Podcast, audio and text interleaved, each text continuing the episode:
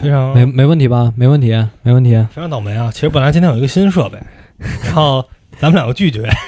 怕新设备出问题。大家接下来听到的这个电台是我们俩录的第二遍，因为我们第一遍录完之后点保存，突然间没保存上，对，第一遍录了小快两个小时，快两个小时，对，对然后没保存上，就心态有点崩。对，其实本来有一个更好的设备，有导播台，有什么调音的东西但是没弄完，啊，对，就没没没用，完了，天意对对，完了，这要交代的事儿突然又变多了，啊，那还得交代一下咱们为什么前两周没更新，对，就是事儿比较多，得主病。要就是某人得了大病啊，又得病了，就简单说吧。第一遍可能说的长点儿，第二遍就简单说说就得了，交代一下病情，简单。就是有一天晚上感冒了，啊，对，就是嚯，太简单了，就是呃，最近想锻炼嘛，嗯啊买了一个那种计数的跳绳儿，啊说一天跳个两千个这种，嗯、就是锻炼一下。结果那天跳完之后呢，特别累，回去可能就不知道吹的空调还是冲冲了个澡，就是没干没完全干透就呃冲澡，啊，对对，应该是反正回家可能就是直接光膀子了嘛、嗯那种，然后就感冒了，就流鼻涕啊、打喷嚏、咳嗽这种，其实是感觉就嗨也挺正常的嘛。啊、吃了个药，其实第二天鼻涕也不流了，喷嚏也不打了，但就咳嗽，然后一直啊咳就嗽，一直咳嗽，咳嗽就了一周，呃一周多，就就上期咱俩录的那个呃骑小计程车那期，其实应该背景能听出来有我在咳嗽的声音。嗯那会儿那会儿咳嗽还不是特重，是对，然后后来呢，说可能是上火了，就刮了个痧，哎呦不行了，就越来越重咳嗽了，就嘎着不行那种咳嗽。然后就是做雾化，做了四天雾化还不好，因为雾化其实就已经算是激素了嘛，嗯，让你那个能压住咳嗽，还不好。说不行，去看看去吧。呃，就说这叫过敏引发的变异型哮喘，不是说变态性，不不，那个是科室，那个后来是哦今天我去的那个科室，那叫变态反应科。啊，对，就就是过敏产生的。嗯，好像很多人也都是，就小时候不过敏，现在可能对什么东西就对，过敏。就是这个事儿，大家还是，嗯、还是可以查一查，对早早可查以早查一查。查我这一胳膊扎好几十个针眼儿，对就早早查吧这个事儿，因为毕竟，嗯、有一定的风险在里边儿。对，因为你过敏严重的时候真的很致命，呃，对，而且它这这虽然真的说很危险，我这叫哮喘，但是因为测试的时候，因为我肺活量大，我不知道你肺活量之前能吹多少。我之前上学上应该能吹到七千左右啊，然后所以就是我不喘，我就是咳嗽。你可能一般人就 已经喘了。所以才让你有了一个误判，对，所以让我有一个误判，让我就差点拿那个达尔文奖，就一直咳嗽，我就以为我是他妈咳嗽还上火，这根本不是，那都发炎了，我那气气管都就是你要一般人、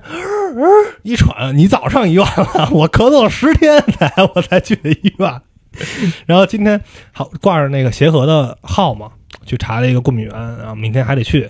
可能要去打一些这个脱敏针什么的这种，因为其实之前有过一些症状，逛着逛着街，突然眼泪鼻涕一起流，特别痛苦，对，还是早治有的不是时候因为因为有一些过敏源啊，真的会出乎你的意料，哎对，就是猫毛、狗毛这些都是比较常见的过敏你源，感觉是能往鼻子里吸 的，或者什么海鲜过敏，这些都比较常见。但我当时去查，因为我有皮肤病嘛，嗯，我当时查了一次，查出来对电脑屏幕过敏，有什有特定的品牌 吗？还是对什么一百四十四个字的过敏？可能就是辐射吧，啊可就能就辐射是就辐是这射样嗯那种啊、嗯然后当时正好上大学，我妈说，要不你就别带电脑去 了。啊，你就不行不行， 不，我真的，我刚去的时候真的没带电脑，哦没带。然后我就发现真是寸步难行。 如果你去网吧，会 不会直接给你抬出来了？没那么严重，没啊那么严重，就是可能比较轻微。然后再有就是对空气过敏，就是粉尘什么的，嗯嗯这个就是很难避嗯，免。哎，这很多人都有。对，而很多且人你都说那会儿那会儿去逛街，现在咱们出门都戴着口罩，嗯，就都还好会有就还好，都会。有反应。其实你其实都不知道因为什么。对，这种真的就是大家还是可以查一查，然后嗯就比如说每年一次体检的时候，你查一下就那个倒可能够点呛，啊，够点呛，那那种应就该还是得专门门查不。查，对你还是得去嗯变态反应科，记住了，记住了。对啊，就变态啊，反变态反应科，不要误会，就是确实是查这个的。对，嗯嗯，咱就赶紧进入点正题吧。对，今天我们给大家介绍一个游戏啊，嗯之前一直是介绍书、介绍电影、介绍剧，嗯，很少介绍游戏。但因这为个游戏感觉比很多的书和电影还要深刻。这个游戏叫《如果在冬夜四个旅人。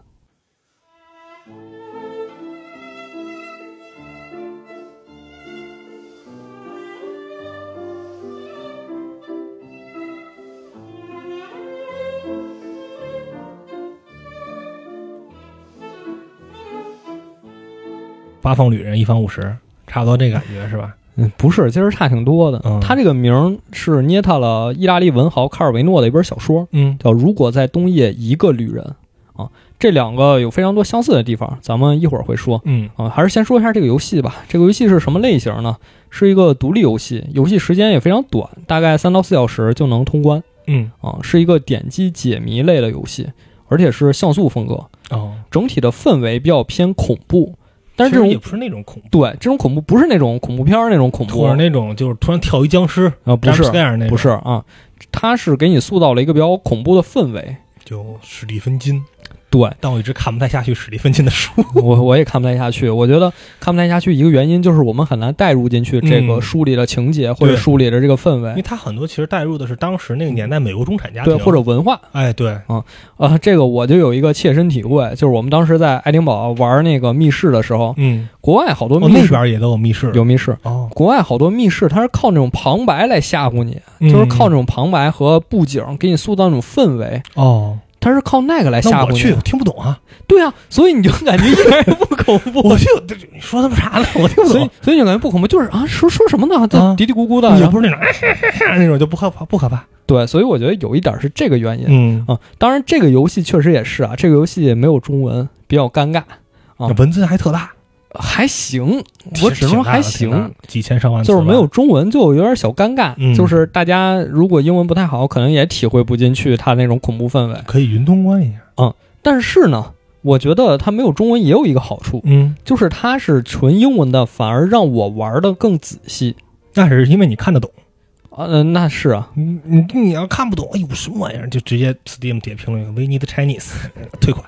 对对对，它也是正好是在上周上了 Steam，因为嗯之前只是这个工作室发到了自己的网站上，就你可以从他们网站下载，非常非常哦小的一个游戏、嗯啊。然后九月二十一号也是上了 Steam，哦、而且是免费哦，免费的，免费啊大家那不是可以你退款了啊。啊，大家可以去尝试一下。嗯它这个主要我刚才说这点啊，没有中文，就是因为正是因为它是英文，我才需要花一定时间去阅读，我才能体会到你到底想要描述什么。啊，不会一目十行的过。对，如果你是中文，很容易我就把一些东西跳过去了。嗯你比如说描述氛围的部分，或者说其他部分，我就跳过去了，我就忽略掉了。嗯我觉得这个恰恰是我能体会到这个游戏它想表达东西的一个很重要的原因。嗯而且它也是有解谜的属性，你还是想从字里行间里读出些对线你索。你一定要读，因为它有一个谜题，我卡了很久，嗯，就是它要让一个钟表重新转起来。他说哎我要对准这个时间哦，他那个时间是三点，然后我就添了三点，其实是不对的，因为你要在旁边一个书架上翻各种书，嗯，有一本书就是跟钟表维修相关，说这些大型的座钟往往都会慢一些，所以你要添哦两点五十三，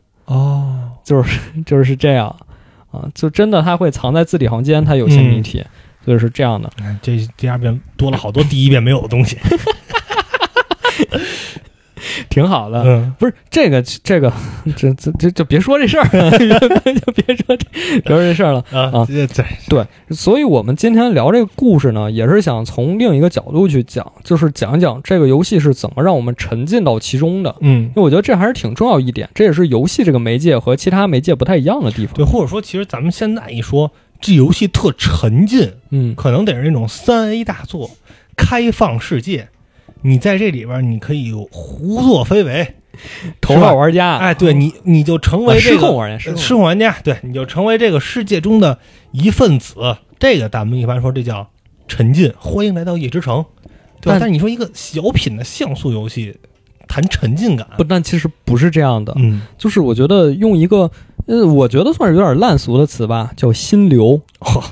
心流体验，叫心流，嗯就是这个游戏是如何引导你进入到这个剧情，如何你引导你和这个角色共情。我觉得这个游戏如果在《冬夜四个旅人》做的非常棒嗯。他呃先说一下它是什么故事，它讲的就是一九二九年一列疾驰的火车上，嗯然后旁边都是茫茫雪原，但是火车里有些车厢在亮着灯，在举行化妆舞会，哦，然后有四个人在这个舞会上相遇了，他们好像都在找找寻其他的人嗯啊、然后他们也不知道自己是怎么就来到这个火车上的，然后四个人就开始讲自己的故事。闪现像一个大逃杀游戏的开始，但是这个故事其实很明显啊，就是你在你看完第一个故事，你就知道，其实这列火车上的人应该都已经死了，嗯就，是他们都是死之后才来到这个火车冥上。界摆渡车那种感觉，卡戎的那种船，对，就是这样的故事，嗯你能明白他想表达什么。所以这个游戏就是说，他会把某些结果提前告诉你，或者说提前暗示给你，你带着这种预设，然后去进入到这个游戏的剧情。嗯，这样的话，你相当于一方面在引领着角色前进，另一方面你也是和他在同时向前推进剧情，你也会很想知道后面到底会发就生你什知么。道他可能会自杀，但你想知道他怎么自杀，对，其实是这样的。嗯所以我觉得这个游戏的心流做得非常好的，尤其是第二个故事。呃，我们在说这个具体剧情之前呢，还是说一下他捏他的这个卡尔维诺的小说嗯啊。如果在冬夜一个旅人，就这个小说其实还是挺神奇的，就它是一个实验性质的小说，它并不是说这个小说给你讲了一个故事，啊，他其实给你讲了十个故事，就是其实他应该叫《如果在冬夜十个旅人》，如果在冬夜开始挖坑，十个旅人。就他的故事是什么呢？他是以第二人称来写的。就是 你，你，嗯他故事的一开始是你买了卡尔维诺新出的一本小说，叫《如果在冬夜一个旅人》。哦，已经就有这个戏中戏的成分了，就是，对你坐在沙发上开始读这本小说，嗯嗯你读了一个开头，这个小说的开头就是一个很经典的谍战片儿，就是小说的主人公在车站在等接头的人，嗯哦，突然来了一个警察，跟他说：“你别等了，他已经死了，嗯，啊，快带着快你走吧，带着你箱子快走，嗯你还有三分钟的时间。就故事到此戛然而止啊，给你开一好头儿，啊！你再翻到下一页，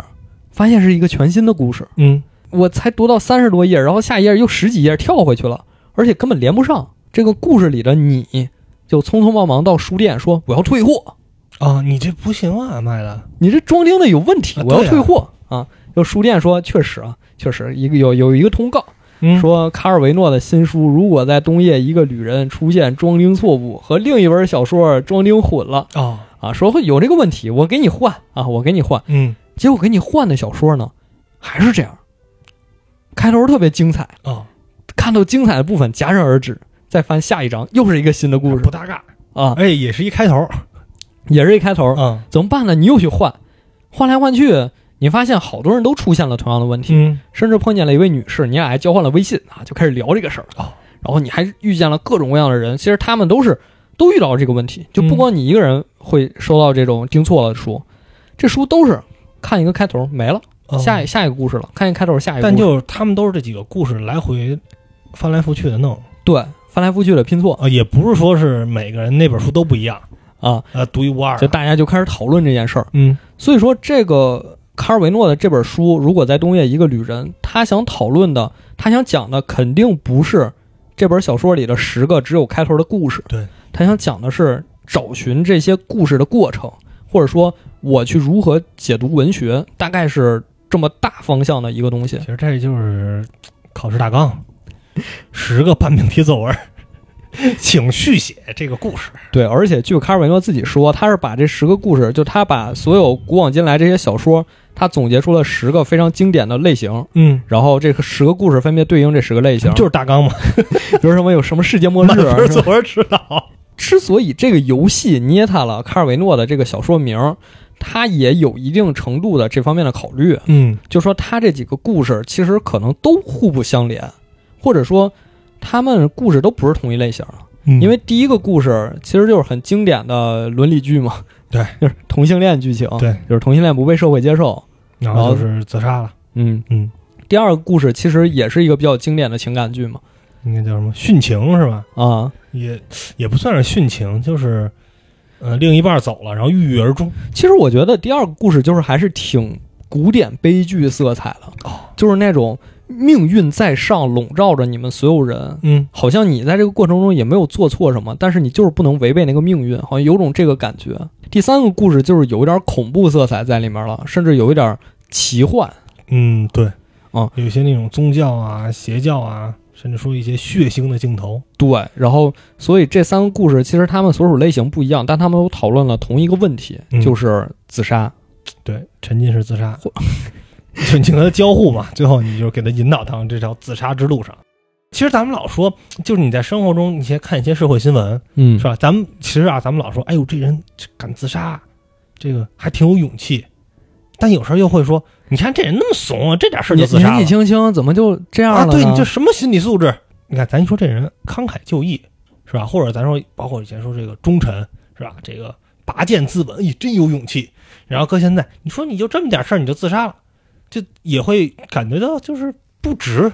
很多社会新闻嘛，就咱们老会讲他们是一个什么心理状态，对，我觉得你说的特别对的一点，就是有时候大家就是不理解他们的做法。就他甭管是自杀还是伤害别人，其实都是一个极端行为。对，就是我们很难与之共情。对但是在这个游戏的过程中，他会一步一步引导我们和这个角色共情，对甚至让我们能，呃，在这个过程中对这类似的事件产生更多的联想，或者说没有那么极端的联想。其实是很这样的积极这个意义，告诉你这点事儿不至于。你是这么理解了，对，是吧不至于的。啊。哇，那要不然那太太太黑暗了， 这个游戏。那我们就还是挨个儿讲一下这三个故事吧。嗯好就是虽然它是四个故事，但是还是跟卡尔维诺那个小说一样，它只有三个故事，然后最后是一个大的故事，把他们三个包起来了，嗯是这样的啊。第一个故事叫《寂静的房间》，啊讲的是我们的男主角，就是在这个火车上一开始这个化妆舞会嘛，嗯一开始是只有一个骷髅头的老奶奶坐在窗边儿，然后突然来了一个戴着狗头面具的男子，那种阿努比斯神是吧？哎，对对对。然后他说我在找人，但是我好像找不到人。嗯老奶奶就说：“那你别着急，你坐下来慢慢说，啊说说你之前都有什么记忆啊？啊，我我帮帮你。啊，我帮帮你啊。”然后他，然后这个男子说：“我也想不出来我是怎么到这个火车上的嗯啊。我之前唯一的记忆就是在罗马的一个酒店，豪华酒店。嗯他当时呢是长途跋涉来到罗马，其实就是为了见他的同性恋人一面。”哦然后他先到的这个酒店，然后他那个恋人其实是一个富豪、嗯，霸道总裁，很有钱的一个人啊有是吧钱嗯，俩人见的第一面就给了他一个劳力士金表我也想这样的朋友。啊，然后也订了罗马最豪华的酒店，嗯应该就是在市区里，因为旁边就是那个街市儿什么的。然后还给他发了一个电报，电报写：“哎呀，亲爱的，我已经等不及想见你了。哦，发这么长的电报”那特别长，巨长一段。啊，这这咱们这种不是电报大楼都是什么家吃望速归，你您传传换传真是吧？不是就是那个电报按字儿收钱吗？不是、哦一个字儿多少钱？那会儿你发的越长就越贵。啊，是啊，所以你能看得出来，就种种迹象都表明他的这个恋人是一个富豪。哎，然后他这个男主还到这个洗手间收拾一下，说：“嗯哎，看看我这照着镜子啊，那看能捯看饬怎么捯饬样啊嗯啊。”然后还想：“哎呀，我们俩这关系以后怎么办呀？”其实这已经为这个故事冲突埋下伏笔了。嗯对，之后他又在这个客厅转了一圈，还让这个服务员给送了一束花上来，然后装饰一下这个屋啊还子是。一个很正式的一个约会。对嗯，对，结果突然门铃响了，哦，来了啊，。这个恋人就来了，两个人见面当然是拥抱嗯，寒暄，就特别开心。就是意大利，然后你们打那种 手语，这样弄然后这恋人说：“这个咱来一杯吧，啊，来一杯。” 喝点儿啊，喝点儿。但这个时候，其实男主就有点不太开心了，哦，因为他就说：“这大白天的，大早上，中午都没到，啊喝什么呀？酒腻子，来就喝酒。嗯，”这时候，玩家其实就要开始做选择了。哦，这就开做始选择开始有这个解谜这种成分了，呃，就第一个故事谈不上解谜，就主要还是选择，嗯然后就开始做选择了。当然，其实两个人最后还是喝了酒嘛。喝了酒之后，哦就你怎么选都得喝酒，啊你也也可以选不喝酒，哦，你可以死乞白赖不呃，喝，死乞白赖不喝啊啊。然后这个他恋人就说：“那听听歌吧。”嗯打开收音机，啊，说听听这个曲儿，听这个曲儿。其实，在这个恋人来之前，男主是可以打开收音机的，嗯，但是打开他打开收音机就是一片空白，什么声儿都没有。哦，或者还有一个选项就是，我先不动收音机，等他来了再说吧。所以你就从这儿能看出两个人的关系，嗯，那个一霸道总裁对，就是这个富豪还是比较强势的，啊，对，啊，就是什么事儿，呃两个人关系也好，其他事儿也好，都是应该是他做主导。嗯，两个人就开始感觉气氛有点不对劲了，哦，就很微妙。其实呢，这两个人这次来罗马约会，都是背着自己的那个社交圈的，嗯，因为在那个年代出柜还是不能被接受的。它相当于是二十年代嘛，二十年代，嗯，尤其男主是一直在想，我这件事儿应不应该告诉我爸妈，哦应不应该宣布出柜，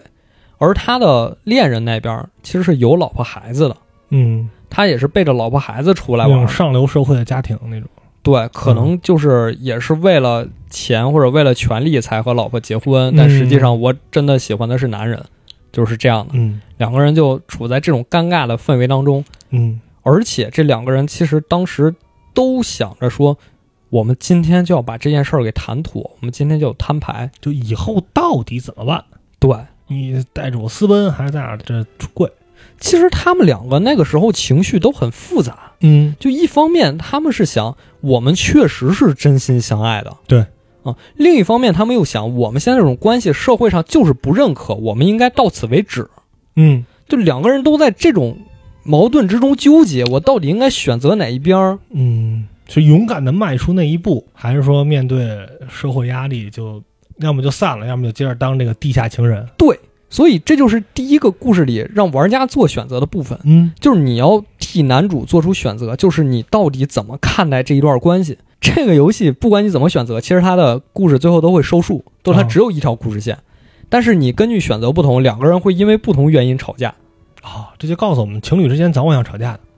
对，就是只要会你因为各种诡异的原因吵架。只要你们有矛盾没有解决，你们不管什么都可以吵架。对，呃，来一杯吗？不来，不喝酒，我就不喝，就不喝，九州文化，吵架。 不喝听听不听？听不听歌？不听。或者你听的什么歌？我就不喜欢这乐不队听哦。两个人还说那个墙上挂那挂画，啊他们不是订了一个大床房吗？嗯嗯嗯大床房上面挂一个那种装饰画，啊！说你看看你这什么品味，你这订的什么画？然后那个富不好，豪我又不能提前携程上选，我哪知道里边挂的什么呀？富富豪嘛，这啊土土豪那种审美大家也都能理解，说啊，这不还行吗？挺好看这的不还行吗？啊那男主说你觉得还行，我觉得不行。那我不想睡觉的时候那玩意儿一直挂头上，我看着膈应，给换一个。找事儿打架，就是只要你们有矛盾，你们因为什么事 你俩找儿事儿打架是不是？都能吵起来。嗯啊，两个人就开始吵。我其实玩了几遍，它有几个不同的吵架模式。啊，你你想深度的体验一下？ 对，一个就是刚才说的，就不喝酒，嗯，就不喝酒啊，因为这就吵起来了啊，就因为这个吵起来了啊。非常就说深你聊你怎么一天就知道喝酒呢？你啊，就这样。还有一个就是那个他不是送了一块金表吗？嗯就说我不想要这个表了。哦，我觉得你第一第一次咱俩见面，你送我这个表，其实给了我一个不好的影响，男人手短，让我觉得有点愧疚，所以我们啊在一起了。你不不要用这种东西收买我。啊，对，而且我也就是一直因为这个，所以觉得我们还是应该在一起。而且也会觉得就是，嗯、你这个这个这个东西让我们的关系不纯了，一个是这个，我觉得其实反正就找茬呗。其实还可以类比一个，就是我觉得确实有些时候一对情侣之间可能就会有这种关系，嗯比如说一方在某一点上对另一方特别好，就是像刚才说有钱，啊，我就是能给你物质上的帮助，人类高质量男性。对，或者说我就是能在你工作上有所帮助嗯嗯啊，但是其他方面对你可能不那么好，那这方就会思考。我要不要因为他对我好的这一点，我们继续在一起？啊然后，但是这件事儿会导致什么呢？会导致有的时候，比如说你说对我没有咱们以前那么生活那么浪漫了，啊，他说哎呀，那我就是为了就是为了多挣钱呀什么那种，就就是这就会造成很多不可调和的矛盾。对，就很多时候就是这样的，呃就对吧都是慢慢积累的。呃，对，就是你会觉得你这个时候你可能就是我想要的是这个，但是你没有给予我足够的关心或者关怀，但他会觉得我在另一方面做的很好啊，对，就一开始可能这个就是很正常的一件事啊儿，因为对谁都有做的好的地方，谁都有做的不好的地方。哎对，但是时间长了，你会觉得这样是不是不够？这样是不是不行？嗯，就尤其回到这个故事里，男主就会觉得你一你就是有钱，你送我这个劳力士，你就无非就是想拿金钱来吸你引我。买我的肉体，对，无非是不是这样？你是不是早就厌倦了这段关系？嗯然后还有的选项就是男主承认我不想再继续这段关系了，然后他的恋人就说为什么？男主就开始扯谎，啊，就说我外面有人了，哦， 就这种，韩剧剧情是吧？就是说那种一眼就能识破的假话， 嗯比如男生给女生表白啊，我们在一起吧，女生说不行，我不能和你在一起，因为我不喜欢比我小的男生，嗯实际那男生就比他小一天，啊，就嗨，就或是者就是借口嘛，对，或者说表白失败了，就说哎呀，我们这真心话大冒险，啊，对，就类似这种嘛，就是找那种一一假的，已经一眼就能看出来是假的借口，说嗯我们分开吧。实际上大家都知道，就是因为社会上对同性恋不认同，对啊，限制了他们这种交往，所以他才说那我们分手吧。而且你又是有身份有地位的人，对，咱们就说从正常的推断来讲，你不可能去昭告天下，我大富豪啊，我啊，我大富豪，我同性恋， 就在那个年代不可能。而且还有一个选择，就是这个他的恋人会主动承认说我已经把咱俩关系告诉给我的妻子和儿子了。嗯，他们说没关系，这就是病，你去找医生看一看，你去找医生看病，做一个手术就好了没。有什么是切掉前额叶解决不了的问题。 那个没有那么严重 啊，就是因为当时那个社会认为同性恋就是病嘛，嗯因为这就是一种病，所以他说你就找医生就好了。说我就找了一个医生，我也可以推荐给你，嗯，咱俩就找医生，这段关系就结束了，我们咱俩就一块儿治好了，我们就都好了，啊，对对，不对？这不是也是一个好结局吗？然后男主就不乐意了，说凭什么呀？我你你说这话是不是因为就是你不爱我了？啊，你给我找辙。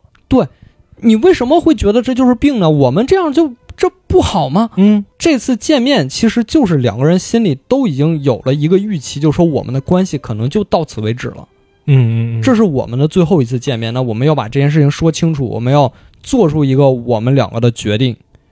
尤其是男主最后回看那个电报的时候，啊电报写的是很想快点见到你，就类似这个意思。啊，这句话也可以有两种解释嘛，一种是我很喜欢你，我想去见你；另一种就是我觉得我们的关系已经到了这个危急关头了，我们一定要快点见面，把这件事确定下来，说我们明白。以后要怎么办。嗯，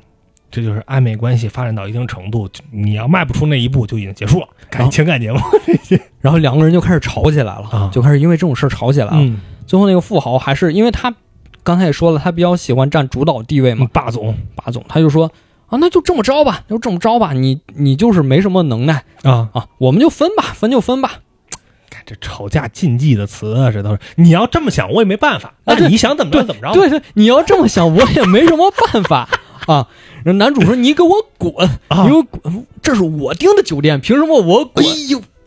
这是我的方法那我滚！我现在叫车，啊！到电话叫车。喂，前台嘛，给我、啊给我安排一个出租车，我要收拾，我要离店，啊我要走我要去火车站，啊。说你满意了吗？我滚，我嗯滚了。两个人就吵起来哎，了，特别伦理啊，这段吵的，然后吵吵来吵去，又开始动手了。”男的吵 啊动手了动手是吧？我这要真是一男一女一对儿情侣啊，男生真的一般不会动手的，嗯，真的不会动手，因为就是一动手真的怕打坏了。对啊，但是你俩男的，气儿气儿上来了对，就是男主感觉好像我我真生气，我揍你一拳是不是也没什么事儿啊？啊，咣一拳给他恋人就脑袋磕桌角上了，直接就死了，也是寸了，也是寸了也是寸了。啊。直接就那酒瓶碎一地，然后嗯尸体躺在地上。影视剧经典的这个失手场景哈，当时就 BGM 骤停，嗯男主就跪在他恋人尸体旁边，就脑子一片空白，嗯，那种就感就觉那，种事，嗯，不知道人人傻了吗？傻了，就绝对我绝对这傻。咱俩其实就是给你一下，你搡我一把，就咱俩只是宣泄这种不满。对，我没想弄死你没有想从肯定从来没有想过，啊，对呀、而且就是咱俩是来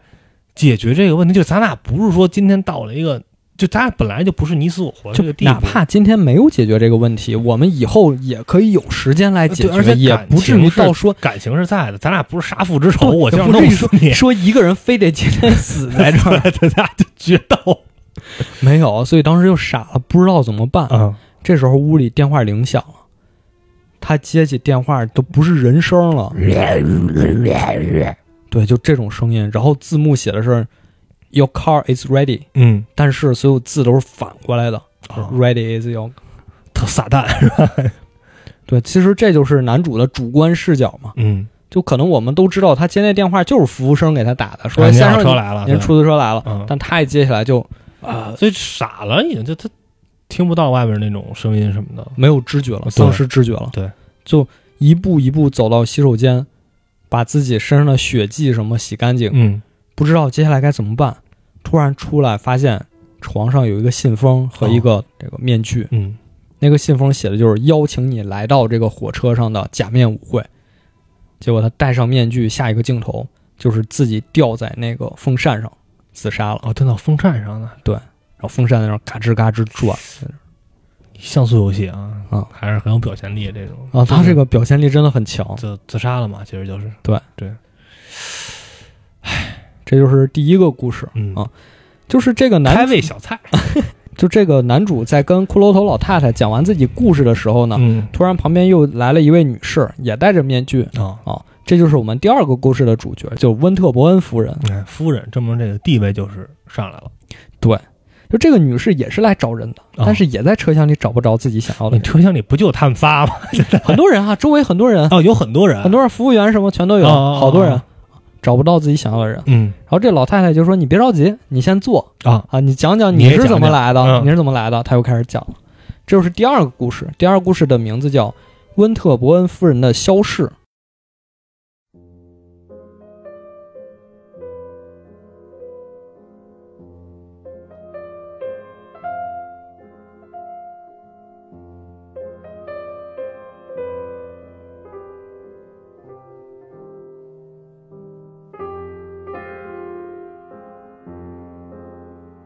故事最开始，她从床上醒来，屋里一片漆黑，外面阴雨连绵，就像最近的北京一样，对啊，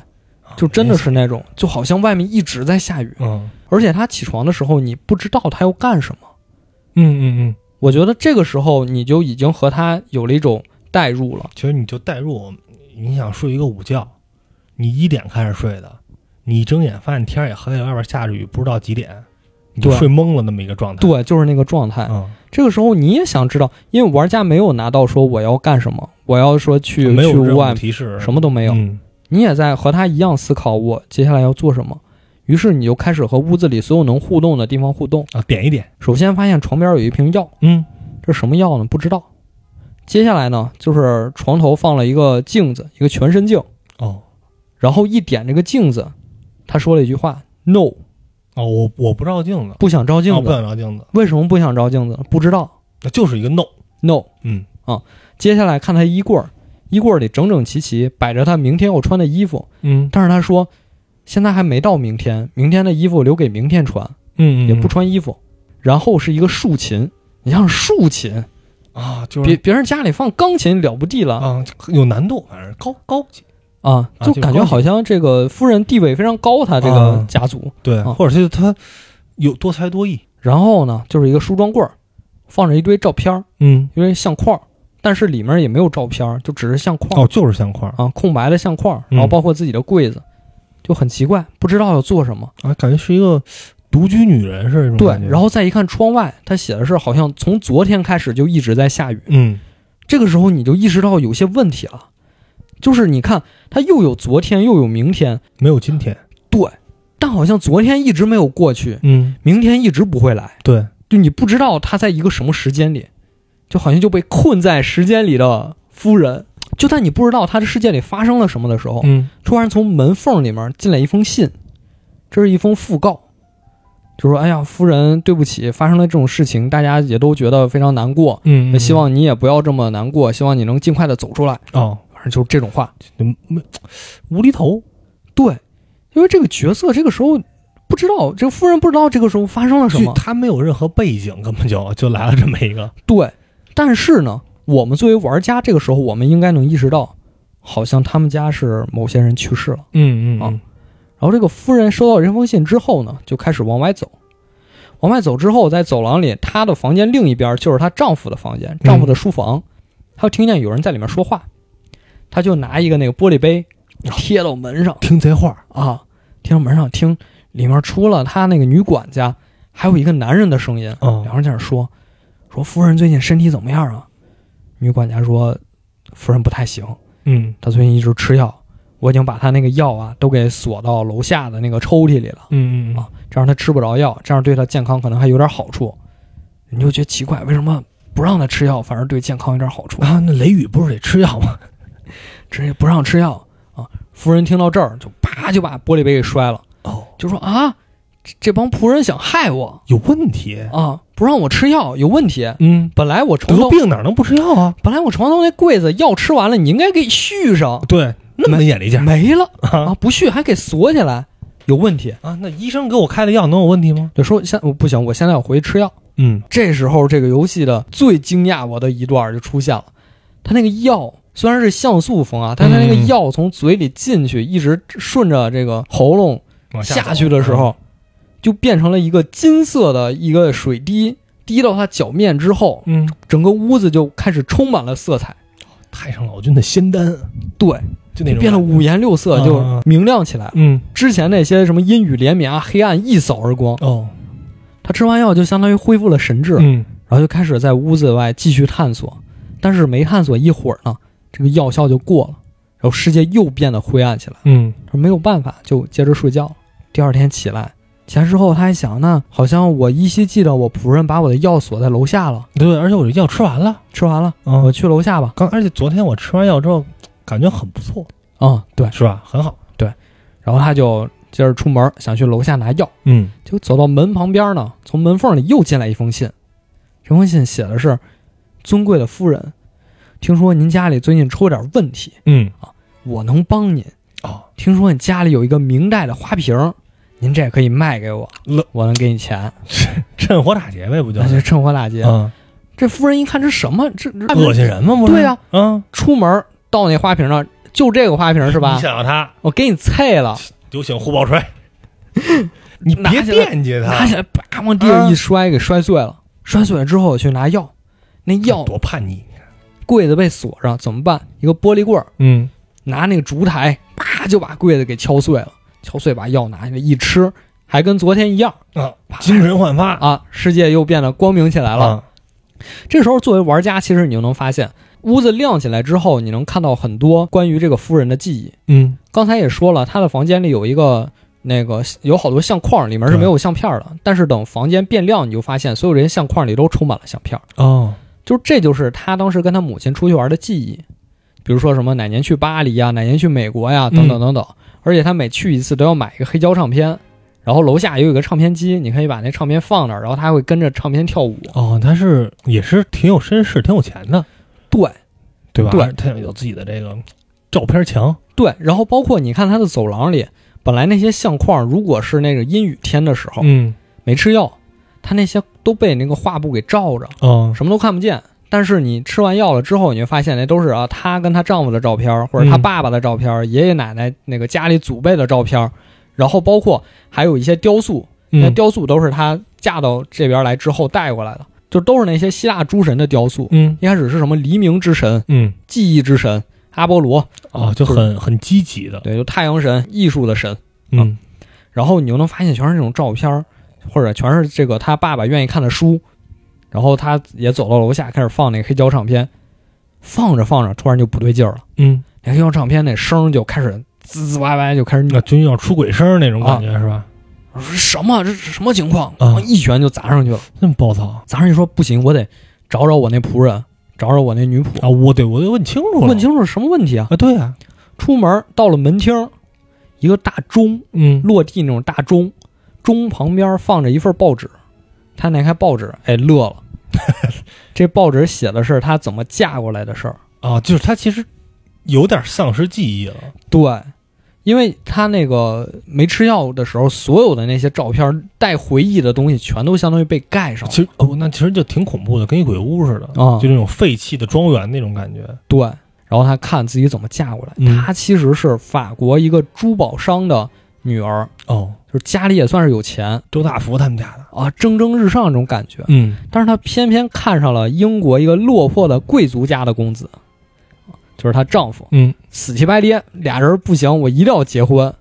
而且好多人都说啊，就是什么报纸啊，因为这也算是名门婚姻啊，嘛，对，好多人都说得，上那娱娱乐小报了。他说是为了钱，为了权啊，就为你了想完成阶级转化，啊，攀附你贵也想当族贵族，啊，才嫁过去的。啊他说不是，我们两个就是自由恋爱，嗯，我就是喜欢他这个人，我才嫁过去的。他哎这种其实有时候就没法辟谣，你越辟谣就越您说也是真的，最后就嫁到了英国，嗯然后包括刚才说这照片儿什么，都是他从法国带过去的嫁妆。在这个时候，我们算是跟着角色一起弄明白了他的身世，嗯，但是你就发现，在这个大钟旁边儿会出现一个鬼魂，这个鬼魂就是这个夫人自己，哦，跟她的形象一模一样。如果你控制这个夫人走到鬼魂的那个位置，她会说：“我感觉有点冷，好像有什么东西。嗯啊哦，就是他看不见，”她看不见，但你我们能看看见。嗯然后顺着这个路一路走到这个小花园儿，嗯你能看到这个鬼魂还在花园里，好像在四处寻嘛。找什么东西，嗯而这个草丛里翻一翻，然后那个桌子那儿翻一翻，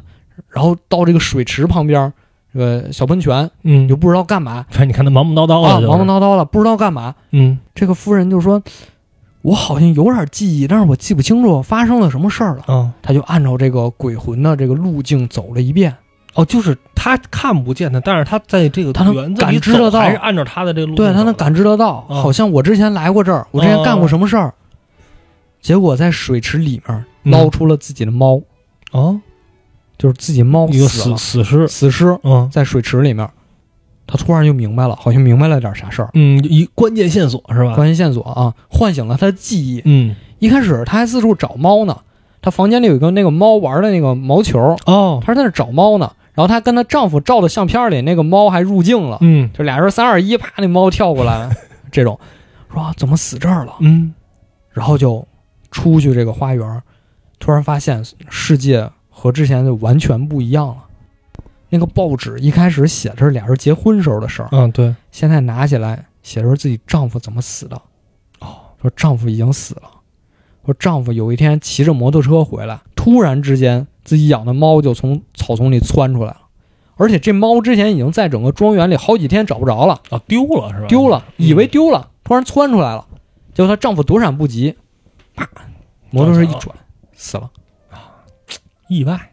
但这件事儿对她来说可不是用意外就能接受得了的，嗯嗯，每个人其实证明自己做的事儿是正确的，这是一种天性。对，尤其是你在结婚之前，这个夫人在结婚之前，她一定是很喜欢自己丈夫的，啊，对，那啊肯定，但是身边的人都在反对，都在说你不应该嫁给他，他嗯们家都已经落寞了，他就快玩玩完了。啊他这是攀附咱们，对他，他是看上你了，他是看上你家钱了，啊而且你嫁过去，当地那英国佬还得说你，你这是来我弄我们绅士啊什么这些，对，就是你别嫁给他，没有什么好果子吃。啊，这啊对咱都不好。但是他说不行，他一定要证明我就是对的，嗯我们两个相爱的人就是应该在一起，嗯，我就不管你们这些，一定要克服千辛万阻，我来嫁到英国。嗯而且可能事实上，她嫁过来之后，两个人确实也有一段比较幸福的婚姻，但是呢，最后出了这场意外。嗯就为什么我一开始说这场意外让我觉得是有一个无形的大手，就是叫命运的大手在控制着这一切，就好像是上天在告诉你你错了啊，都不是你身边的人告诉你，就是是上天在就我让你我说没用是吧？啊，说不听是吧？不撞南墙不回头是吧？怎么着死了啊、老实了吧？啊？命硬，克死了吧？不，而且这件事儿啊，你没有办法怪别人的，啊，对你没有办法怪别人，你你谁也怪不了。对，这不是说你老公在外面开车，然后夸别人的一个车把你老或者公说撞了，遇刺了，被抢劫了，不是这样。如果是那样的话，他可能心里这个坎儿就很容易过去。对，就把这个人给我绳之以法，给我判他就完了。但是这件事儿是发生在你们家里的，这是你养的猫，它已经尽自己所能，我要把猫掐死，我要把猫淹死。就他妈因为你，但是这样它也过不去这个坎儿，嗯，因为你发泄到人身上跟发泄到猫身上，这不是一回事儿。而你也知道，这个猫其实没有意识，嗯，它不是说路边堆一人，对， 吓你一跳。它猫可能它就是在那儿窜来窜去的，而且猫和狗又不一样嘛，嗯，它就是冷不丁窜出来，丈夫一躲，其实就是一种嘖无能狂怒。它就是一个意外，它没有办法解释这个意外。对你，你说你把这个怨气发泄到谁身上？他就正是因为他没有办法发泄，所以他只能堆积到自己心里，对，所以他才患上了抑郁症，所以他才开始要吃药。嗯他只有在吃药的时候，他的整个世界才能焕发一些光彩。然后这个药越吃，它越有抗药性，这个药持续的时间就越短，所以他又不停的吃药，但不停吃药对他来说肯定是一种有害的行为。啊，对，而且这种精神类药物，有人有可能啊，可能就是安眠药，梦里啥都有。对啊，这是很有可能，因为咱们说治疗这种类型的疾病，很多就是安眠药。你看他的行为又很狂躁，她在意识到自己丈夫已经去世的时候，啊、就不是游戏里的那个时刻，嗯是她在游戏之前的时刻意识到丈夫去世的时候，整个人应该是精神已经崩溃了。对，她在崩溃的时候，应该就已经被困在我们故事最开始那个阴雨连绵的房间。或者说就是这一其实是其实，呃，咱们按照正常的时间线来讲，她就是在这一天收到的这个消息，对丈夫撞死了，但是她就无法接受这个消息，所以她每一天都从这一天醒来。她说到这个衣服是明天要穿的衣服，有可能明天有一个盛大的活动，啊，有可能但是是结婚纪念日，但是突然因为这件事儿就打断了，啊对而就他再也到不了明啊天对了。她可能很期待就，哦，这件衣服我已经准备好了，是一个华服，明天要穿的啊，然后就撞死了，然后她就永远困在这一天。她可能每一次醒来就都是啊，这一天我丈夫可能要回来了，我们明天要有一个活动，就是他的思绪永远是从这一刻开始了，对已经他就是她还没有意识到丈夫已经死，因为她意识到丈夫就在隔壁的书房在干什么事儿。你从他吃药的这个药效时间越来越短，嗯包括他的保姆、他的女仆已经不让他吃药了，说吃现在这个阶段再吃药对你已经只有害处了，不能再治疗你的疾病。很久了，对，就是而且你从他的形象，为什么我们说一开始说这个故事的名字叫 Slow Vanishing？嗯，第一次醒来的时候，她还是非常端庄的一位女性，穿着睡衣，然后头发还盘起来。是一实心儿人。对，然后他 他去看门缝那个信的时候，特别有礼仪，还先提一下裙子，然后再蹲下去，嗯嗯嗯就明显是受过训练嗯的。啊对，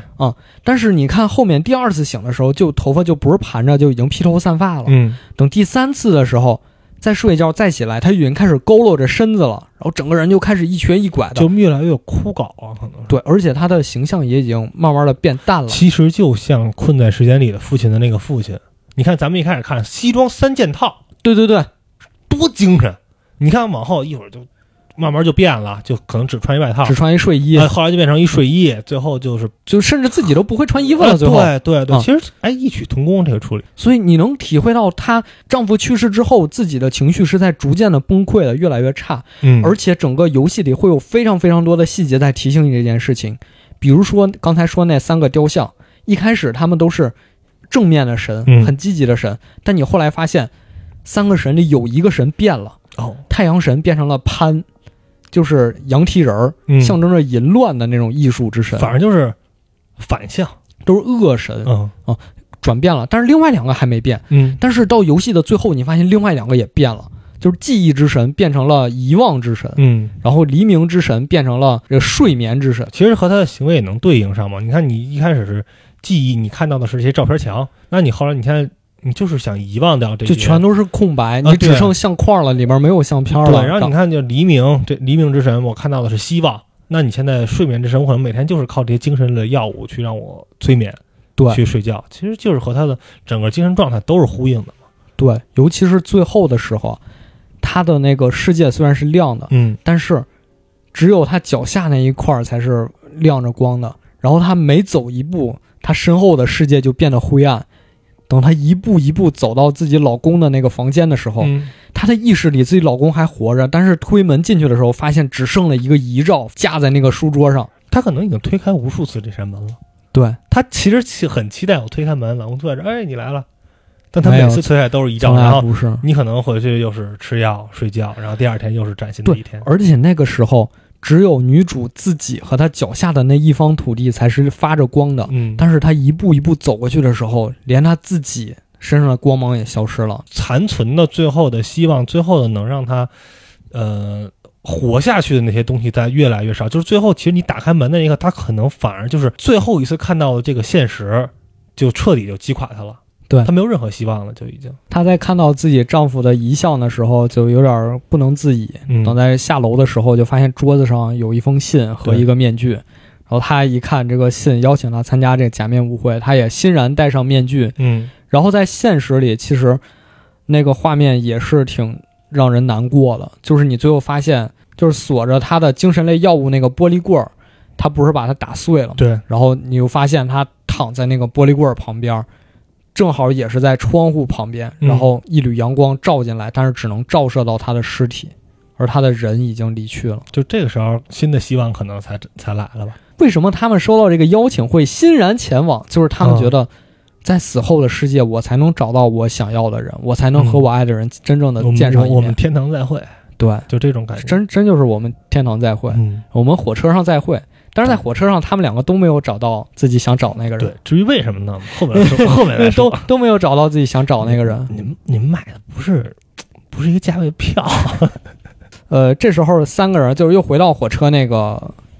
车假厢里假面舞会的车厢里嘛，嗯然后大家在那儿聊天，突然又来了一个人，大家又把头转过他说：“哎，你也是吗？ 你你听了我们的故事，你是不是也是跟我们一样啊？”嗯然后他说：“对，我也不知道自己从哪儿过来的啊，然后我也跟你们分享一下我的故事。但是他不找人，”他哎，对他不找人，他不找人，他不找人嗯啊。第三个这位大哥呀，他叫乔丹，是一个医生，嗯，但是他的故事的名字叫《无名的仪式》。哦，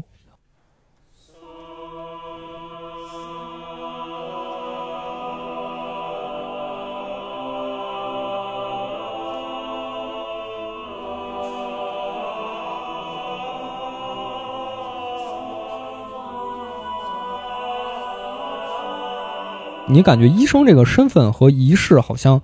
又有一点冲突，嗯，让我想到《唐人街探案》，是吧医生的无名仪式啊，，还挺像的，啊还挺像的。然后故事的一开始是在一个医学院的大礼堂里，几个医生正在中间解剖一个尸体，嗯，大体老师，对，然后说你看他这个有这个病症那个病症，所以他应该是得什么病死的呢？嗯，然后就给你抛出一个问题让你选，啊，你要扮演那谁知道？你要扮演这个医生选啊，就是其实也挺有意思的啊，因为这个游戏其实刚才第一个故事也说了，你的选择是会影响到后面剧情的，但是、他殊途同归，但是它的大结局只有一个。嗯这个也是，你三个选项其实对应的效果是选项后面这个触发的剧情是不一样的，嗯但是最后的效果是一样的。就如果你选错了呢，旁边人就会有人嘲笑你哦你什么医生啊？你是不是医生？你就这啊，就这啊，这都能啊学艺不精啊！你如果选对了呢，旁边人也会嘲笑你。哦，这谁不会呀、对对对，是吧？哎呦，你终于答对一次， 就这种感觉，反正就想想想嘲讽一个阴阳怪气一个人，你怎么都能嘲讽。，对，就为什么周围的人，周围那些学生都要阴阳怪气他？嗯，因为他是一个黑人，是唯一的一个黑人。对，他是整个大礼堂里唯一一个黑人。嗯，而且在说完之后，还有人接着说：“你别让他跟我们一起上课了，哦，我们学校最近总丢东西，我们总丢那些医疗用品，嗯，是不是就是被他偷的呀他卖钱去了。？”啊，然后门口还有一个小护士也在那儿，呃，添油加醋，嗯，说啊，是我们是丢了好多东西，好像是应该查一查。然后这就是把他摁住，就看肯看他定是他，肯定就就是他。对，肯定就是他他。嗯，然后呢，这个情节就结束了，啊就这个黑人就从噩梦中醒来，哦，这是他的一个梦。这是他的一个梦。嗯他为什么会做这个梦？我觉得他那个时候应该是这个医医科大学的一个学生，嗯啊但是呢，就是因为身边同学的歧视，让他最后可能没有毕业，就是他最后可能没能当成这个医生，对他这要要是说都把这个脏水泼他身上，那肯定毕不了业。就可能就是因为这件事儿，嗯，就是因为大家觉得你偷东西，然后把你查完了之后把你开除了，对，这可能是他的一个一直以来的噩梦。对。嗯，然后呢，他噩梦醒来，发现自己处在自己的一个出租屋里，这个嗯出租屋在一个地下室，哦，贫民窟了，相当于就对，嗯，他在出租屋里干嘛呢？在进行一个仪式。他这个仪式据说是可以召唤出自己的守护神，啊，这个守护神就能给自己提供勇气和力量。嗯嗯嗯啊当你招出这个守护神之后，嗯，他要给对你进行一次试炼，你必须哦通过了，证明你有这个勇气，他才能保护你。啊，入学测试，哎，对，嗯，所以他在这儿呢，已经禁食了好多天了，好多天没吃东西哦了，很虔诚啊，很虔诚，嗯，就为了完成这个仪式，也不知道从哪儿抄的，反正他那只只剩一堆书，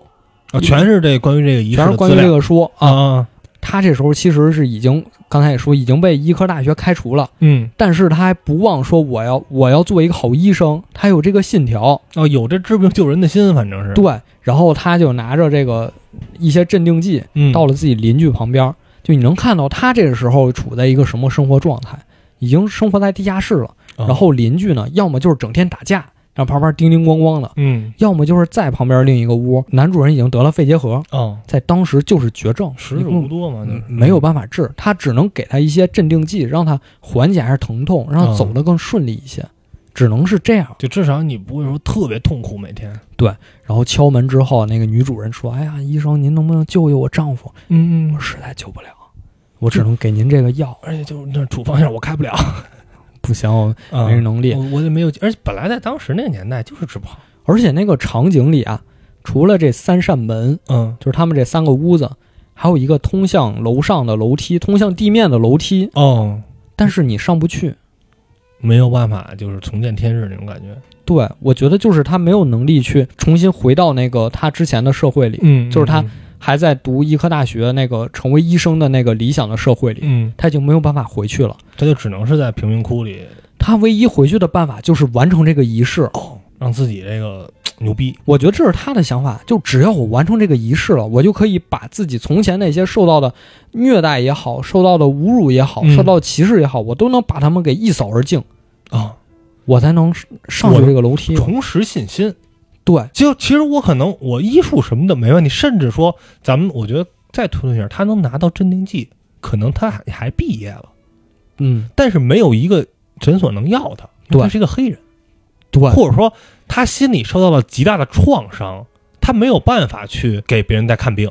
对，对吧？这是这也是有可能的，有可能，心理建设嘛。有可能。对所以他要完成这个仪式，怎么完成呢？就是你要先在这个法阵中间摆三个盆儿嗯啊，盆儿每个盆儿要放一种草药，然哦，后点着了，点着之后呢，要拿小刀割自己身上不同部位的鲜血。那血不是一样的吗？可能当时觉得不一样那啊学哎的还是不不一样 学的不行啊，比如先割左胳膊，啊再割胸口，哎呦然后再割下体，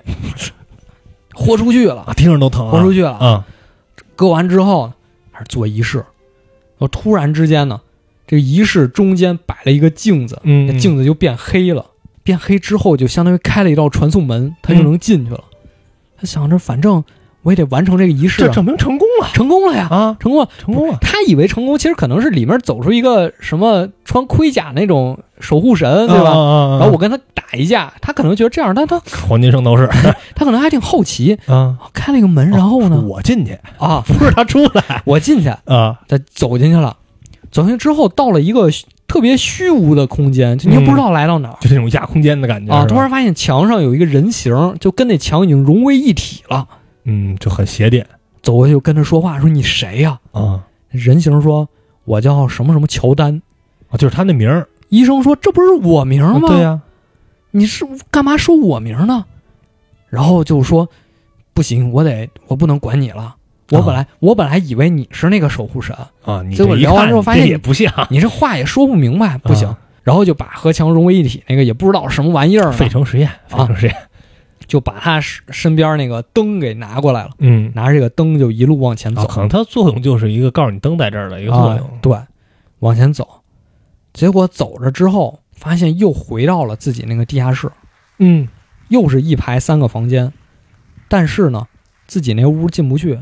哦隔壁那屋一直吵架的也不吵了。啊，那屋那结核病人想看看怎么样了，啊还挺关心人家，挺关心，一推门。哗！突然之间，里面一堆触手伸出来了，就给他缠住了，啊，说：“你还我丈夫命啊！医闹都是你啊给我丈夫害死哦是的，不是？这不就是医闹吗？就你明知道是绝症治不了了，现在好多我们送过来人还好，那人不是好好的啦，那人都救不过来了，人家尽力的去救，没救过来，然后你就把人大夫杀了，这不是有很有很多这种吗？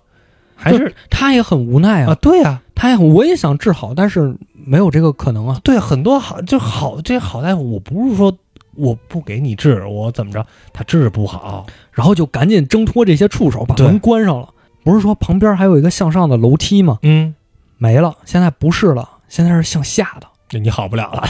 你好不了它了，是向下的。嗯那下去吧，也没路了，啊是然后回不去了，往往下走。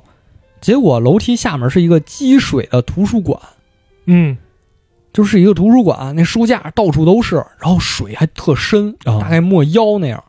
就在里面一点一点走。嗯结果你会发现，这些图书馆里的所有书啊，其实都包含了他以往的记忆。这是一个记忆宫殿。对对，就记忆宫殿那个。嗯，然后他就开始找自己的记忆，比如说自己小时候其实就哎其实就让玩家找记忆啊，啊，对吧？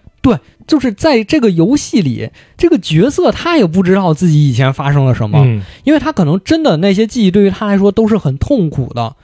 就像我们一开始说那个场景，对他在大学里被人嘲笑，霸凌都是这种记忆，他也不想把这些记忆时刻放在脑或子者里他。就封存起来了。其实，对，然后玩家呢也是对此一无所知的，嗯所以此刻你操控着角色去找记忆，其实就是你们两个一同去探索到底发生了什么。对，第一个记忆就是他在小的时候一家几口的全家福，嗯，大家一起照相，很幸福。这是对他来说很甜蜜的一部分。对但是呢，离他已经非常久远了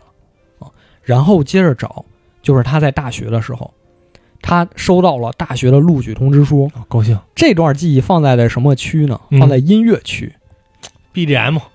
今天是个好日子，他拿到这个时候，脑中肯定回想起啊某些音乐。对对对，高兴，然后就是他女朋友给他写的信，嗯，就告诉他，你不要去战场，不要去前线，哦，一战，因为那时候是一战。嗯，这个我推测，可能是他在医科大学被退学了之后，他想要上前线当这个战地医师来嗯证明自己，所以他女朋友给他写信，你不要去。他可能就想当医生复原了，你可能就有，或者你有诊所，你可以要啊，但是我觉得，其实他最想的，其实还是我就是作为一个悬壶济世的医生，对，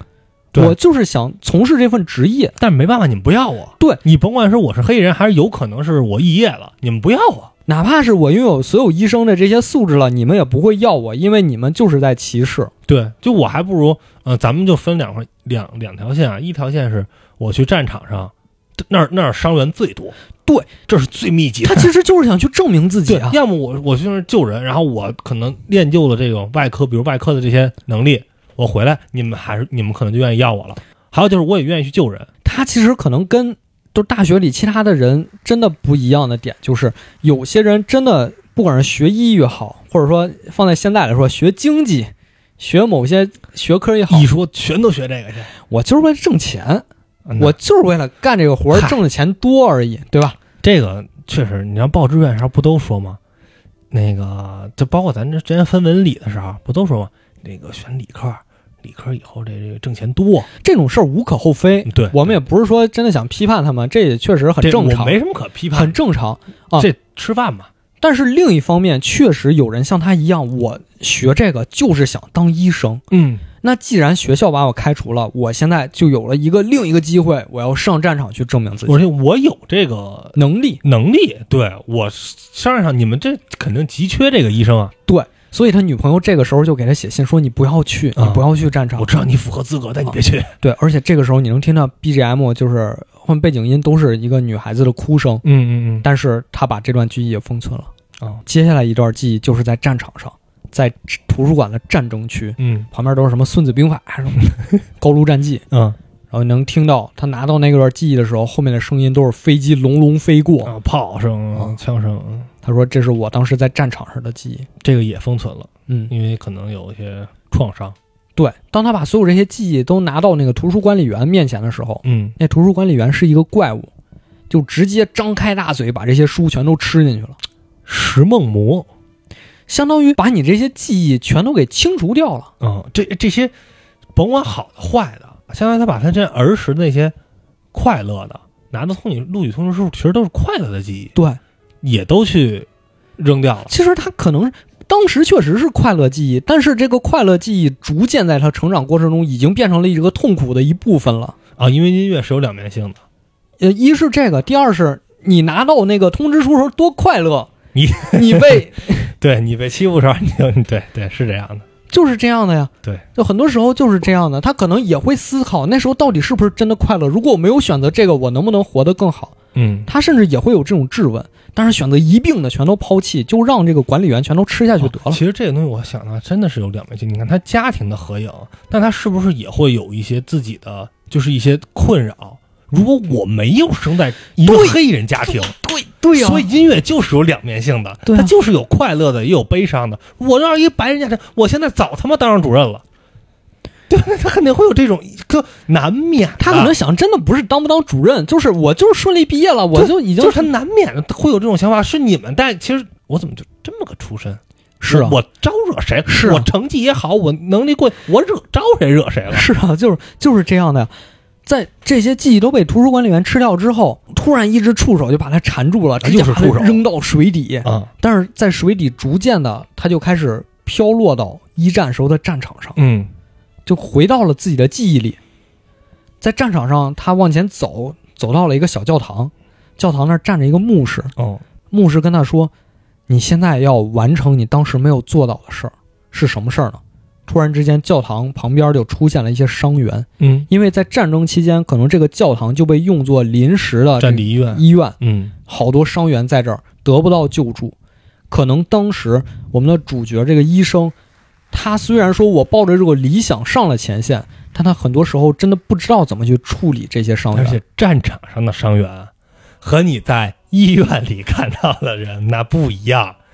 你医院上看到，你可能咱就说在当时啊，你出一车祸，我腿撞断了，我呃施工，我胳膊摔了，你嗯，去接个痛，那战场上那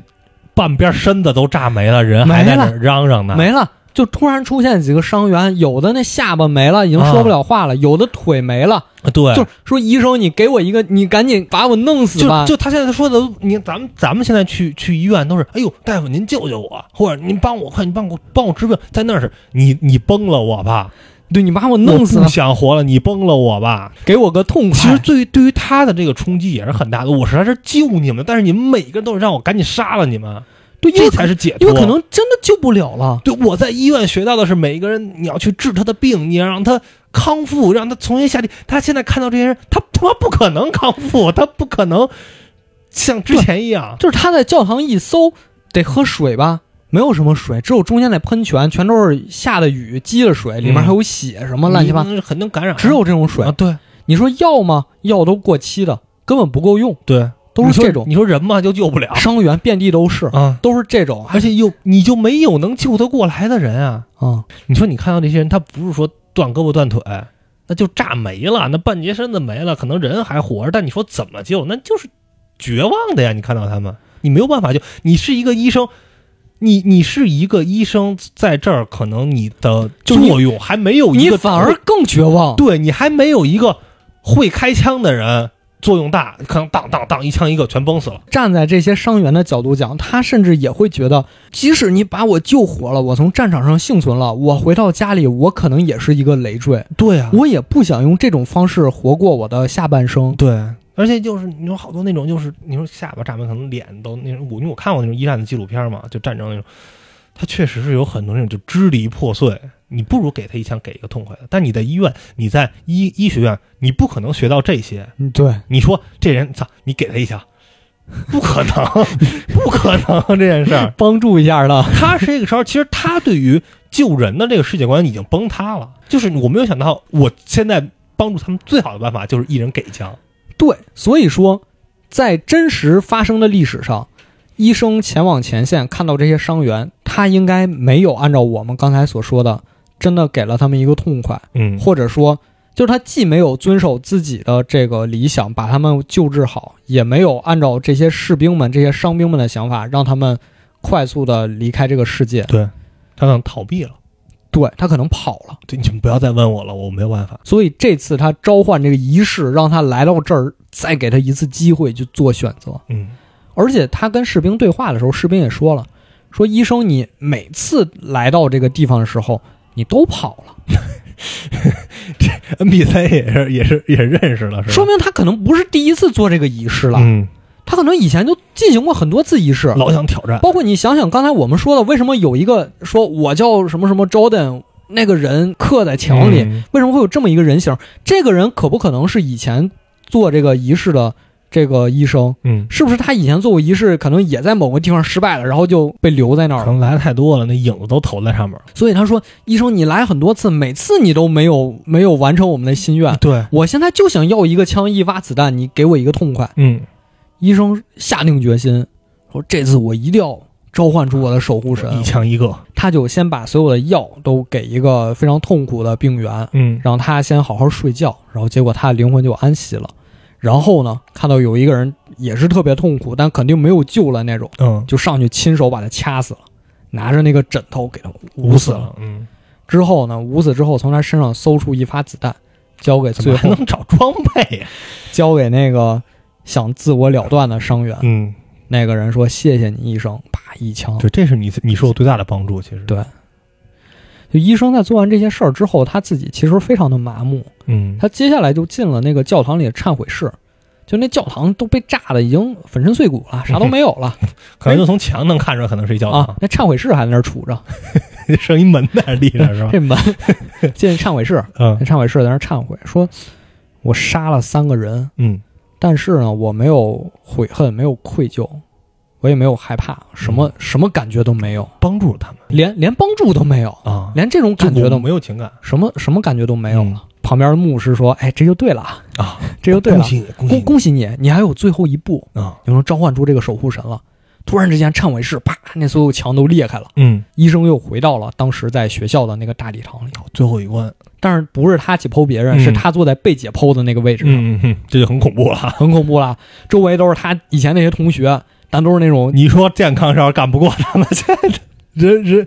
那个什么怎么说来着？人为刀俎，我为鱼肉，我现在已经是啊，，都是那些同学，但都不是正经人，都不是白大褂，就变成丧尸了，脑袋在那儿滴溜溜转、啊嗯 嗯啊。然后旁边周围也是一群人，他们说：“恭喜你啊，医生，你马上就能成功了。嗯啊接下来跟我们说的做，按照我们说的做。啊啊然后周围那帮学啊！生请你就像开我始这样做对，就开始一个个说：“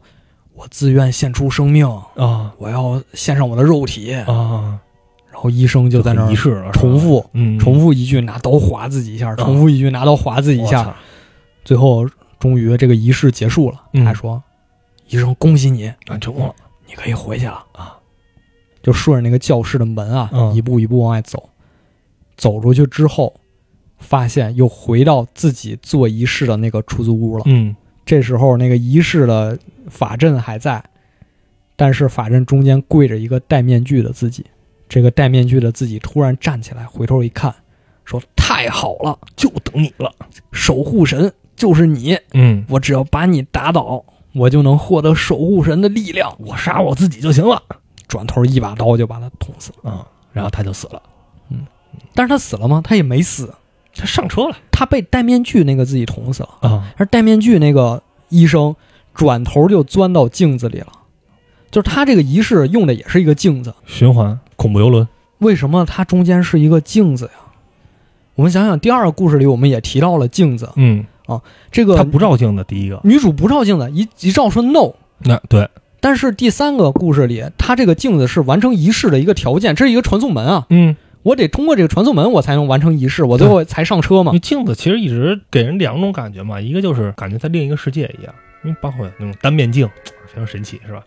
还有就是你能看到自己，对，你看不见自己。我，我觉得能看见自己这点特别重要。对，就是镜子其实它的隐喻之一就是它表现了一种真实，嗯，就是你能通过镜子意识到自己的存在。啊，对你平时拿那美颜相机看自己，你照照镜子， 那是一人吗？所以为什么第二个那个夫人她不想照镜子？嗯，可能她也知道自己现在是一个什么状态，对她披肩散发，他在他的印象里，他是一个贵妇的一个形象，可能，但是他对可能已经是就是最后的那个那个样子了。对，所以她才一直抗拒去照那个镜子。我不她想面对他这个，不想面对真实，对，他不想面对真实的自己以及身边发生的真正的事件。但是对第三个故事的医生来说，他为什么中间摆的是一个镜子？因为他最后就是通过镜子来完成了自己的这个仪式。嗯，他进去的是自己，走出来的是自己，所有的东西都是他自己。也就是说，这个仪式自始至终就没有守护神这个东西，就是他自己。我该如何面对我自己？这就是以前一直写的战胜自己，你自己才是你最大的敌人。你看他把自己战胜了，我承认他战胜了，他用一种极端的方式他战胜胜的方式就是我自杀了。啊！对我没有办法和那个